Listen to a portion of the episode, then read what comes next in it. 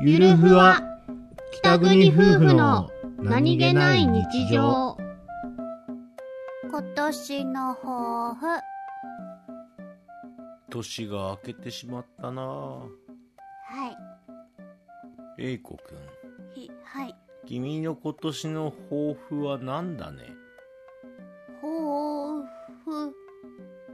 食べ物みたいに言いやがってと豆 腐おふ君の今年の抱負は何だねうー考えてないまだ年も越したというのに抱負の一つも考えていないのかね、 まだそうもうちょっとしたら考えるみたいなうん考えてる間に年終わるんじゃないの2024年お前バカなの